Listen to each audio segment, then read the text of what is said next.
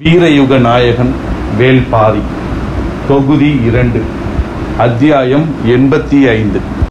தன் மகன் இளமாறனின் மரணத்துக்கு பரம்பு வீரர்களே காரணம் என அறிந்த பிறகுதான் மையூர் கிழார் வெஞ்சினம் உரைத்தார். பரம்புக்கு எதிரான போரில் நானும் பங்கெடுத்து பகை முடிப்பேன் என்று முழங்கினார்.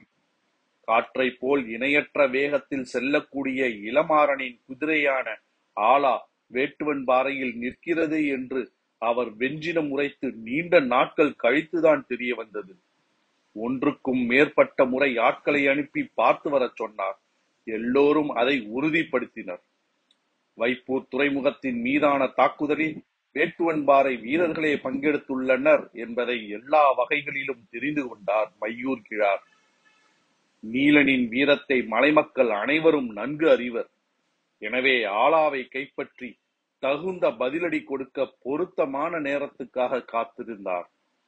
வேட்டுவன் பாறையில் என்ன நடக்கிறது என்று தொடர்ந்து கவனித்தார். மயிலாவுக்கான நிறைசூழ் விழாவை பற்றி பலரும் அறிவர். இந்த விழாவுக்காக நாகக்கரட்டில் இருக்கும் நீலன் உள்ளிட்ட வீரர்கள் வேட்டுவன்பாறைக்கு வருவர். போர் சூழல் இருப்பதால் எண்ணிக்கையில் குறைவான வீரர்களே இந்த விழாவில் பங்கெடுப்பர்.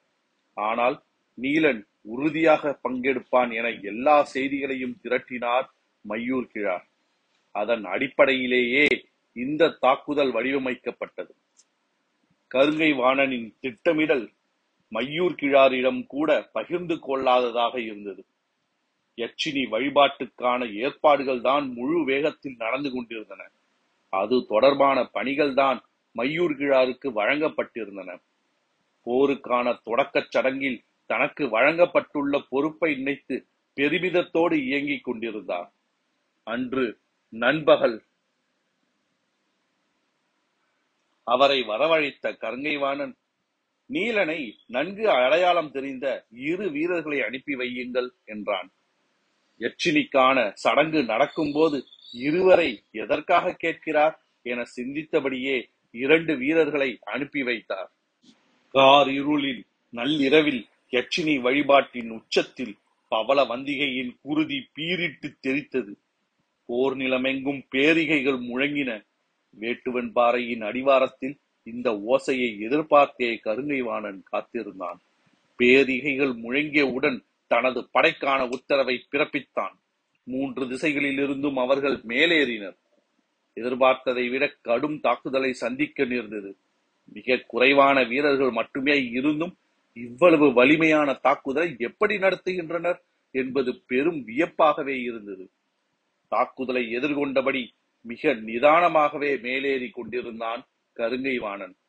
வடு வட திசையில் இருந்த துடிச்சாத்தான் கரிங் துடிச்சாத்தன் கருங்கைவாணன் அளவுக்கு கூட முன்னேறவில்லை. கீழ் நிலையில் இருந்தான்.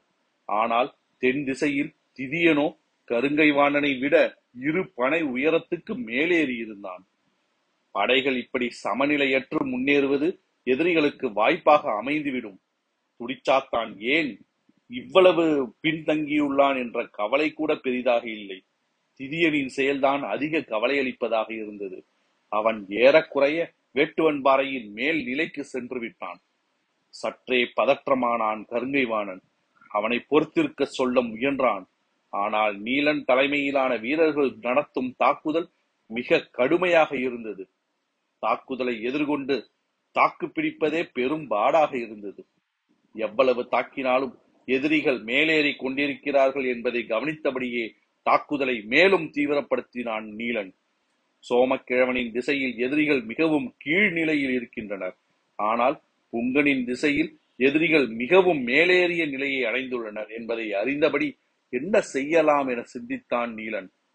சோமக்கிழவனின் பக்கம் இருக்கும் மூன்று வீரர்களை இந்த பக்கம் அனுப்பலாமா என்று சிந்தித்த போதுதான் கொற்றனின் நினைவுக்கு வந்தது. அவன் மிகச் சிறியவன். எதிரிகள் மேலேறி கொண்டிருக்கின்றனர். இனி தாக்குதல் மிக கடுமையாக இருக்கும். காலம்பன் மகனுக்கு எந்தவித ஆபத்தும் நேர்ந்துவிடக் கூடாது என எண்ணிய நீலன் சட்டென சோமக்கிழவனின் திசை நோக்கி ஓடினான். அங்கு எதிரிகளை மேலே ஏறவிடாமல் அனைவரும் ஒருங்கிணைந்த தாக்குதலை நடத்தி கொண்டிருந்தனர். விரைந்து வந்த நீலன் கொற்றனை தனியே அழைத்தான். பாறைகளை முடிந்த அளவுக்கு தூக்கி தள்ளி கொண்டிருந்த கொற்றன் மறுதிசையில் தாக்குதல் தொடுக்க அழைக்கிறான் என நினைத்து வேகமாக மேலேறிச் சென்றான்.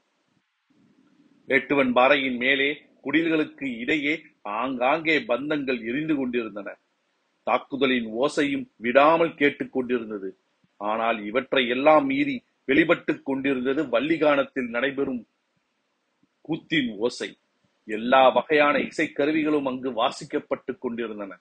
காரமலையின் அமைதியை முழு முற்றாக மிரட்டி கொண்டிருந்தன. புத்தின் ஓசையும் வேட்டுவன் பாறை தாக்குதலின் சத்தமும். கொற்றனை தனியாக அழைத்து வந்த நீலன் பின்புறம் சொல்லும் ஒற்றையடி பாதையை காட்டி இந்த வழியில் ஒரு பொழுது நடந்தால் அருவியும் அதன் அடிவாரத்தில் பெரும் பாறைகளும் இருக்கும். நீ அங்கு போய்விட்டால் யாராலும் அதற்குள் வந்து உன்னை கண்டறிய முடியாது. நாளை காலை வரை நீ அங்கேயே இரு. விடிந்ததும் ஊருக்கு வா என்றான். எதிரிகளோடு கடும் மோதல் நடந்து கொண்டிருக்கும் போது தன்னை மட்டும் ஏன் தனியே காட்டுக்குள் போக சொல்கிறான் என்பது கொற்றனுக்கு புரியவில்லை. எல்லாவற்றையும் சொல்லி புரிய வைப்பதற்கான நேரமில்லை. கொற்றன் விழித்துக் கொண்டு நின்றதை பார்த்த நீலன் காலையில் வந்து உன்னிடம் விளக்கமாக சொல்கிறேன் இப்போது புறப்படு என்றான். அதற்கு மேல் நீலனின் குரலை மறுத்து நிற்க முடியாது. மனமே இல்லாமல் அவன் சொன்ன பாதையை நோக்கி புறப்பட்டான் கொற்றன். அவன் புறப்பட்ட பிறகு நீலன் மீண்டும் கிழக்கு திசை நோக்கி ஓடத் தொடங்கினான். மூன்று திசைகளில் இருந்தும் தாக்குதலின் ஓசை அதிகமாகிக் கொண்டிருந்தது. தென் திசையின் ஓசை மிகவும் மேலேறி கேட்டது. உங்கனின் தலைமையிலான வீரர்கள் வேந்தர் படையின் தாக்குதலை தாக்குதலை தடுக்க முடியாமல் பின்னோக்கி வந்து கொண்டே இருந்தனர். பெருங்குழல் எழுப்பியபடி திதியன் முன்னேறிக் கொண்டிருந்தான். காரமலையை நோக்கி விரைந்து கொண்டிருந்த கொற்றன் எதிரிகளின் ஓசை இவ்வளவு அருகில் கேட்கிறதே என நிலைத்து சற்றே திரும்பினான். பந்தத்தின் நுனியில் சீறிக்கொண்டிருந்த திதியனின் முகம் நேர் எதிரே தெரிந்தது. ஓடிக்கொண்டிருந்த கொற்றன் அந்த முகத்தை பார்த்த கணத்தில் உறைந்து நின்றான். நினைவுகளால் மூச்சு முட்டியது. தம்பிகளோடு சேர்ந்து தன்னையும் கால்களை கட்டி தலைகீழாக தொங்கவிட்டவன். கையில் சிக்கியவர்களை எல்லாம் கொன்று குவித்தவன். பதறி துடித்த பெண்களை எல்லாம் கழுத்தை அறுத்து வீசியவன். கண் முன்னால் ஊரையே வேட்டையாடி தீர்த்தவன். உரைத்து நின்ற கொற்றனுக்கு என்ன செய்வது என தெரியவில்லை. ஆனால் நீலன் சொன்ன பாதையை நோக்கி ஓட கால்கள் மறுத்தன. புங்கனால் திதியனின் தாக்குதலை எதிர்கொள்ள முடியவில்லை. சிறிது சிறிதாக பின்னோக்கி நகர்ந்து வந்து கொண்டே இருந்தான். வேந்தர் படையணிக்கு தலைமை தாங்கிய திதியனின் உறுதிப்பாடு புங்கனை நிலைகுலையச் செய்தது.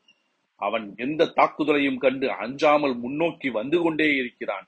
அவனை கட்டுப்படுத்த எந்த வழியிலும் பூங்கனால் முடியவில்லை. திதியன் ஏறக்குறைய மேல் நிலைக்கே வந்து விட்டான்.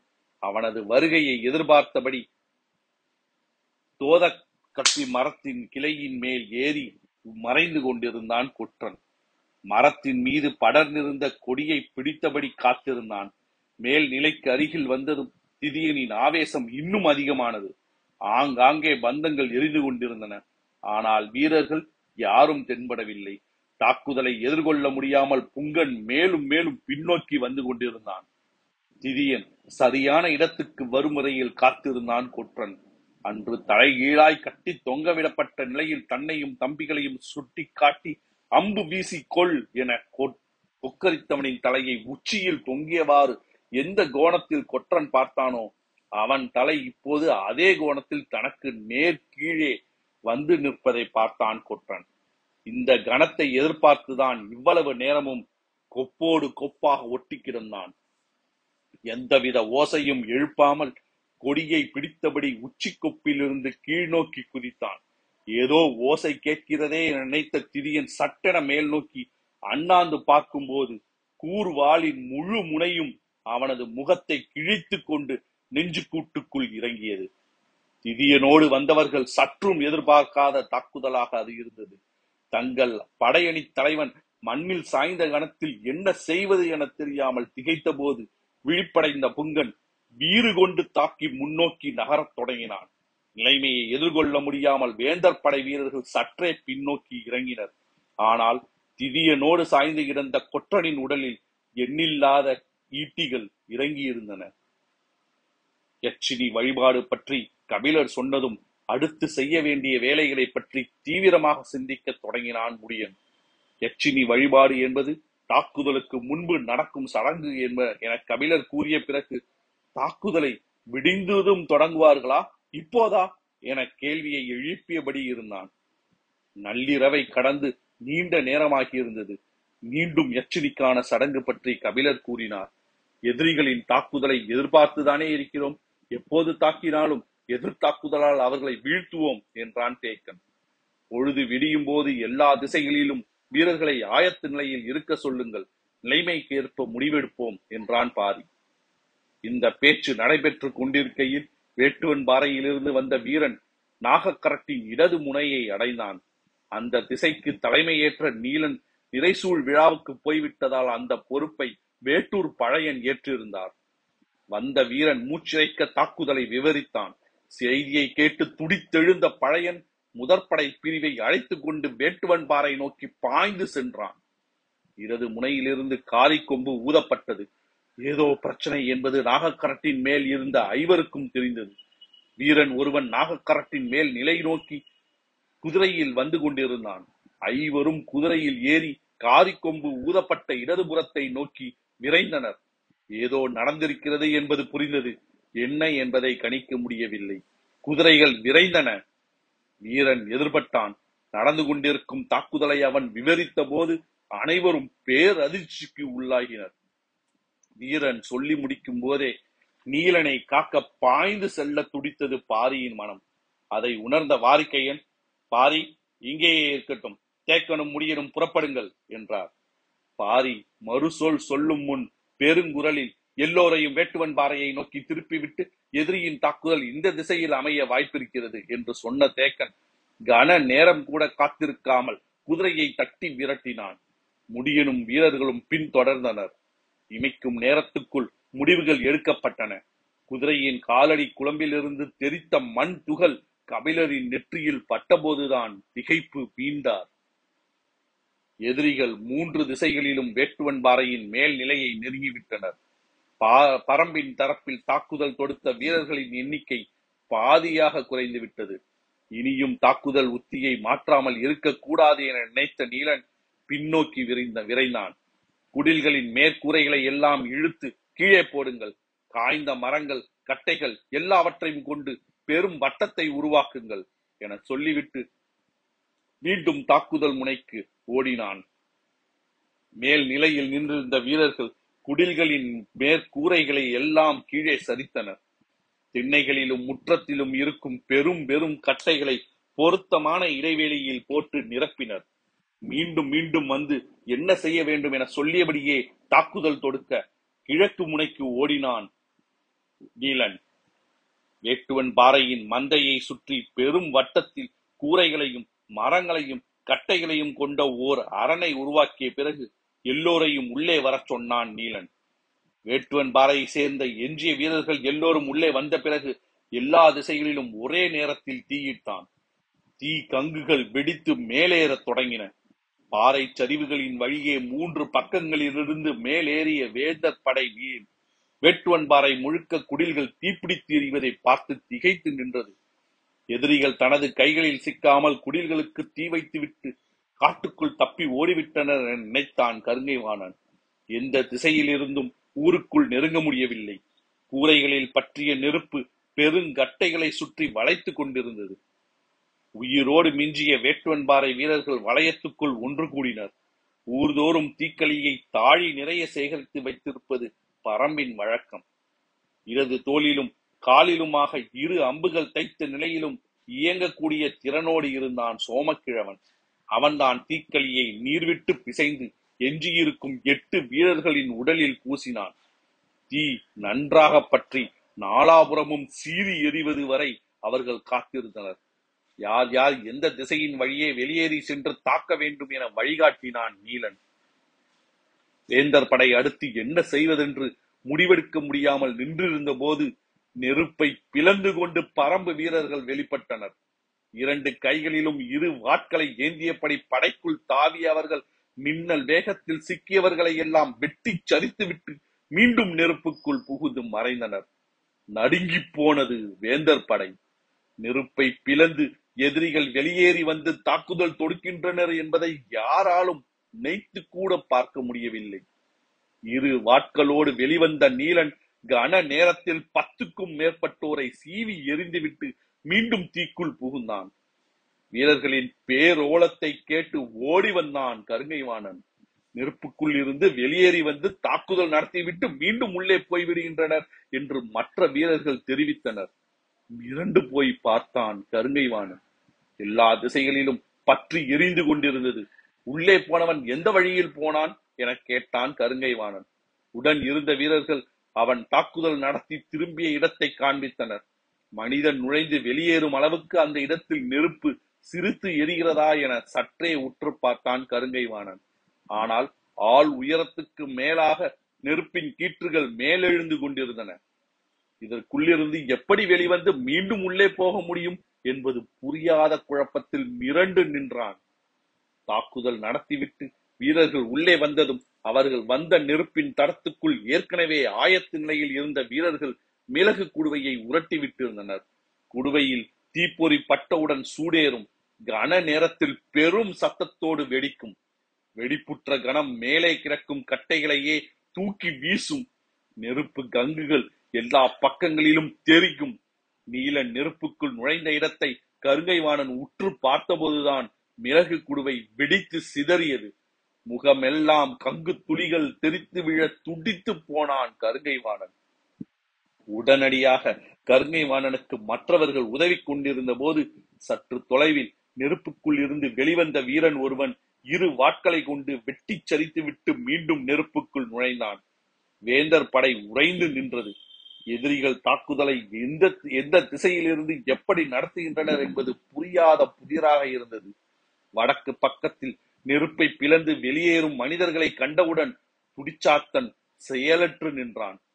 வெளியேறியவர்களின் வாழ்வீச்சில் குருதி பொங்கி தெரித்தது நெருப்பின் சீற்றத்தினூடே குருதியை குடித்தபடி வாட்கள் மீண்டும் தீப்பிழம்புக்குள் நுழைந்து மறைந்தன.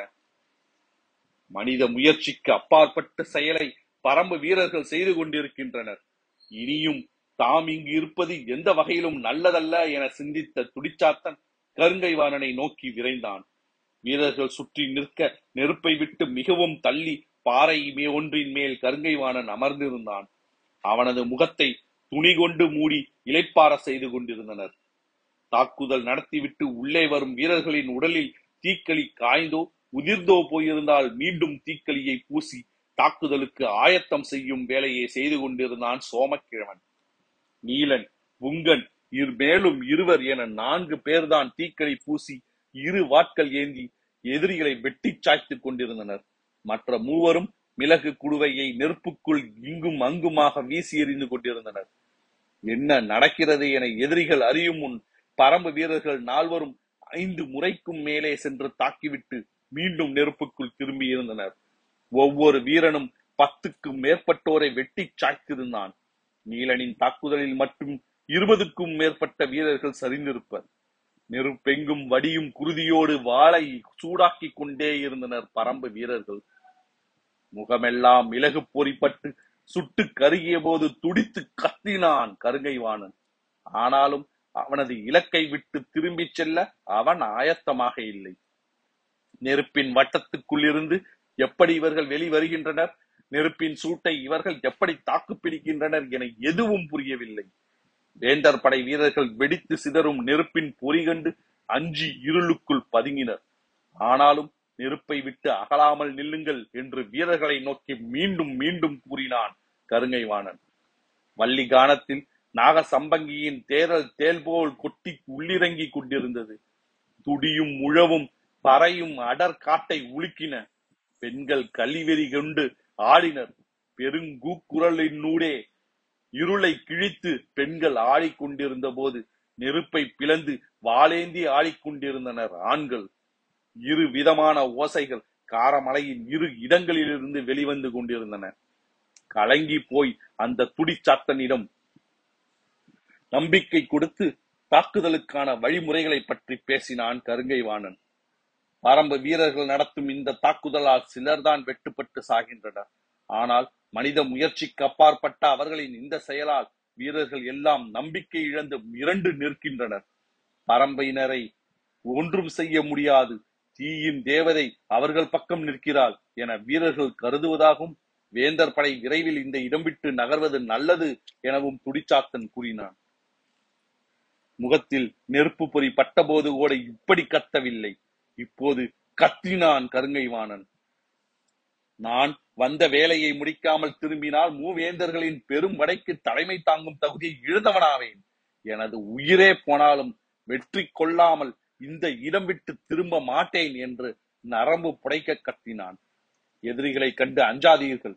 அவர்களும் நம்மை போல் மனிதர்கள்தான். நெருப்புக்குள் நீண்ட நேரம் தாக்கு பிடிக்க முடியாது. விரைவில் வெளிவந்துதான் தீர வேண்டும். அந்த கணத்துக்காக காத்திருப்போம். உரிய நேரத்தில் ஒன்றுபட்டு தாக்குதல் தொடுத்தால் அவர்களை வீழ்த்திவிட முடியும் என்று பாறையின் மீது நின்று முழங்கினான் கருங்கை வாணன் கட்டைகள் வெடித்து நெருப்பு பொறிகள் எங்கும் சிதறிக் கொண்டிருந்தன. வீரர்களே நெருப்பை விட்டு மிகவும் தள்ளி நில்லுங்கள். அவர்கள் எவ்விடம் வெளியில் வருகிறார்களோ அவ்விடம் அம்பு எய்தி தாக்குங்கள். வாளால் தாக்க முயலாதீர்கள் என்று வடப்புறமாக கத்திவிட்டு தென்புறம் திரும்பினான் கருங்கை வாணன் கண்ணிமைக்கும் நேரத்தில் வெளியில் வந்து மூவரின் தலைகளை சீவி எரிந்துவிட்டு மீண்டும் நெருப்புக்குள் நுழைந்தான் நீலன். நெருப்பை கிழித்து வெளிவரும் கணத்தில் இருந்து இந்த காட்சியை பார்த்தான் கருங்கைவாணன். தீச்சுடரே நீண்டு வந்து தலைகளை சீவி செல்வது போல் இருந்தது. நீலனை நன்கு அடையாளம் தெரிந்த இருவரும் என் நேரமும் கருங்கைவானின் அருகிலேயே இருந்தனர். பெரு வட்டத்தில் நிலை கொண்டு எரிந்த நெருப்பிலிருந்து எந்த திசையிலும் வெளியேறி தாக்கிக் கொண்டே இருந்தனர். கருங்கைவாணன் அந்த வட்டம் முழுவதும் சுற்றியபடி வீரர்களிடம் நம்பிக்கையூட்டினான். ஆனால் அவன் உருவாக்கும் நம்பிக்கைகள் நெருப்பை பிளக்கும் மனிதர்களால் கன நேரத்தில் எரியூட்டப்பட்டன. ஆனாலும் விடாது முயன்றபடி அங்கும் இங்குமாக ஓடினான் கருங்கைவாணன். நெருப்புக்குள் மூங்கில் கட்டைகள் வெடிப்புற்று தெரித்த போது தெரிக்கும் நெருப்பு கொப்புளங்களுக்குள்ளிருந்து வெளிவந்தான் நீலன். அவன் எதிரில் வாளேந்திய கையை உயர்த்தினான் துடிசாத்தன். நீலனின் வாழ்வீச்சின் வேகம் துடிச்சாத்தனின் கழுத்தில் குறுக்கிட்டு இறங்கியது. தெரித்த குருதி மண்ணில் விழும் முன் நெருப்பை பிளந்து அந்த பக்கத்தை அடைந்தான் நீலன். உருண்டு வந்த துடிசாத்தனின் தலை கருங்கைவாண்டனின் காலில் வந்து முட்டி நின்றது. ஒரு கணம் அப்படியே நின்றான் கருங்கைவாணன் அருகில் இருந்தவன் சொன்னான் தாக்கிச் சென்றது நீலன். எந்த திசையிலிருந்தெல்லாம் பரம்பின் வீர வெளி பரம்பினர் வெளிவருகிறார்களோ அந்த திசையில் எல்லாம் வேந்தர் படையினர் விலகி இருந்து அம்பு எய்தனர். நெருப்பை பிளந்து வெளியேற வெளியேறியவர்களின் உடல்களில் அம்புகள் தைக்கத் தொடங்கின. உள்ளிருந்து தாக்குதல் தொடுத்தவர்கள் ஒருவன் ஒருவர் பின் ஒருவராக விழத் தொடங்கினர். ஆனாலும் நீலனின் வேகம் குறையவே இல்லை. நெருப்புக்கு வெளியே இருந்து தாக்குதல் தொடுத்தவர்கள் மிகவும் விலகி நிற்கிறார்கள் என அறிந்து அதற்கு ஏற்ப தாக்குதல் திட்டத்தை மாற்றுங்கள் என நீலன் சொன்னபோது புங்கன் ஈட்டியால் குத்தப்பட்டு நெருப்புக்குள் இருந்து வெளிவர முடியாமல் சாய்ந்தான். எது கண்டும் கலங்காமல் நிலை கலங்கும் நிலையில் நீலன் இல்லை. அவனோடு எஞ்சிய வீரர்கள் இருவர் மட்டுமே. அவர்களுக்கும் தீக்களியை பூசிக்கொண்டிருந்தான் சோமக்கிழவன். நெருப்புக்கு அப்பால் எந்த திசையில் சென்று தாக்கலாம் என நெருப்பின் கீற்றுகளை நீலன் பார்த்து கொண்டிருக்கும் போதுதான் காற்று அதிர கேட்டது காரி கொம்பின் ஓசை. ஒரு கணம் மனதுக்குள் மின்னல் வெட்டியதை போல் மகிழ்ச்சி பூத்தது. இரண்டாம் குன்றுக்கு அப்பால் வரும்போதே வேட்டூர் பழையன் காரிக்கொம்பை ஊற சொல்லிவிட்டான். நாங்கள் அருகில் வந்துவிட்டோம் என்று சொல்வதற்கான ஓசை அது காரிக்கொம்பின் ஓசை கேட்ட கணம் உற்சாகம் பீரிட வெறி கொண்டபடி நெருப்பை பிளந்து கொண்டு வெளிவந்தான் நீலன். நெருப்பை விட்டு விலகி நின்றிருந்த எதிரிகளின் மீது மூன்று ஈட்டிகளை எரிந்துவிட்டு மீண்டும் நெருப்புக்குள் நுழைந்தான். அவனது வருகையை எல்லா திசைகளிலும் எதிர்பார்த்திருந்த கருங்கைவாணன் கண் எதிரே வந்து திரும்பும் நீலனை பார்த்தவுடன் தனது கை நரம்பே அருந்து கொண்டு போவதைப் போல் வீசினான் ஈட்டியை. நெருப்புக்குள் நுழைந்த நீலனின் வலது பின்னங்கால் தொடையில் இறங்கியது ஈட்டி. நெருப்போடு சாய்ந்தான் நீலன். அவனை வெளியே இழுங்கள் என கத்தியபடி அருகில் ஓடி வந்தான் கருங்கைவாணன். இரு குன்றுகளுக்கு அப்பால் இருந்து எரியும் நெருப்பை பார்த்தபடி என்ன நடக்கிறது என புரிந்து கொள்ள முடியாமல் பதற்றத்தோடு குதிரையை விரட்டி வந்தான் வேட்டூர் பழையன் அவனோடு படையணி வீரர்கள் அனைவரும் படு ஆவேசத்தோடு வந்து கொண்டிருந்தனர். காரி கொம்பை விடாம ஊது என்று சத்தம் போட்டபடி குதிரையை விரட்டினான். இரண்டு குன்றுகளையும் தாண்டி வேட்டுவன் பாறைக்குள் நுழையும் போது கிழக்கின் ஒளிக்கீற்று மெல்லே மேலே மேலெழுந்து கொண்டிருந்தது. தீயின் நாக்குகள் இங்கும் அங்குமாக எரிந்து கொண்டிருந்தன. மனிதர்கள் யாரும் உயிருடன் இருப்பது போல் தெரியவில்லை. நீலன் புங்கன் என ஒவ்வொரு பெயராக சொல்லி கத்தியபடி எங்கும் ஓடினான் வேட்டூர் பழையன். வீரர்கள் நான்கு திசைகளிலும் தேடி தவித்தனர். நெருப்பு கட்டைகளுக்கு நடுவே கரி கட்டைகளாக சிலர் கிடந்தனர். இரு பக்கங்களிலும் குருதியில் மிதந்தபடி எண்ணற்ற உடல்கள் கிடந்தன. குன்றின் சரிவு முழுக்க வேந்தர் படைகள் மாண்டு கிடந்தனர். ஒருவன் சத்தம் போட்டு வேட்டூர் பழையனை அழைத்தான். அவன் இருக்கும் இடத்தை நோக்கி ஓடினான் வேட்டூர் பழையன். வீட்டின் மண் சுவர் ஓரம் குற்றுயிராய் கிடந்தான் சோமக்கிழவன். பழையனை பார்த்ததும் கீழ்ப்புறமாக கையை நீட்டி அவர்கள் நீலனை கொண்டு செல்கின்றனர் என்றான். கிழக்கு திசையில் இருந்து நீலனின் குடில் இருந்த முனைப்பகுதிக்கு வந்து பதற்றத்தோடு பார்த்தான் வேட்டூர் பழையன். காலை கதிரவன் மேலெழுந்து கொண்டிருந்தான். வேட்டுவன் பாறையின் அடிவாரத்திலிருந்து வேந்தர் படை வீரர்கள் குதிரைகளில் புறப்பட்டனர். முன்னால் போய்க் கொண்டிருந்த தேரில் கிடத்தப்பட்டிருந்த நீலன் பெருங்கயிறுகளால் கட்டப்பட்டிருந்தான். அந்த தேரின் முன் நிலையில் நின்று கொண்டிருந்தான். கலங்கைவாணன் கருங்கைவாணன் உடலெல்லாம் குருதி சொட்ட முகமெல்லாம் மகிழ்வு பூக்க ஆவேச குரல் எழுப்பியபடி தேரை செலுத்தினான்.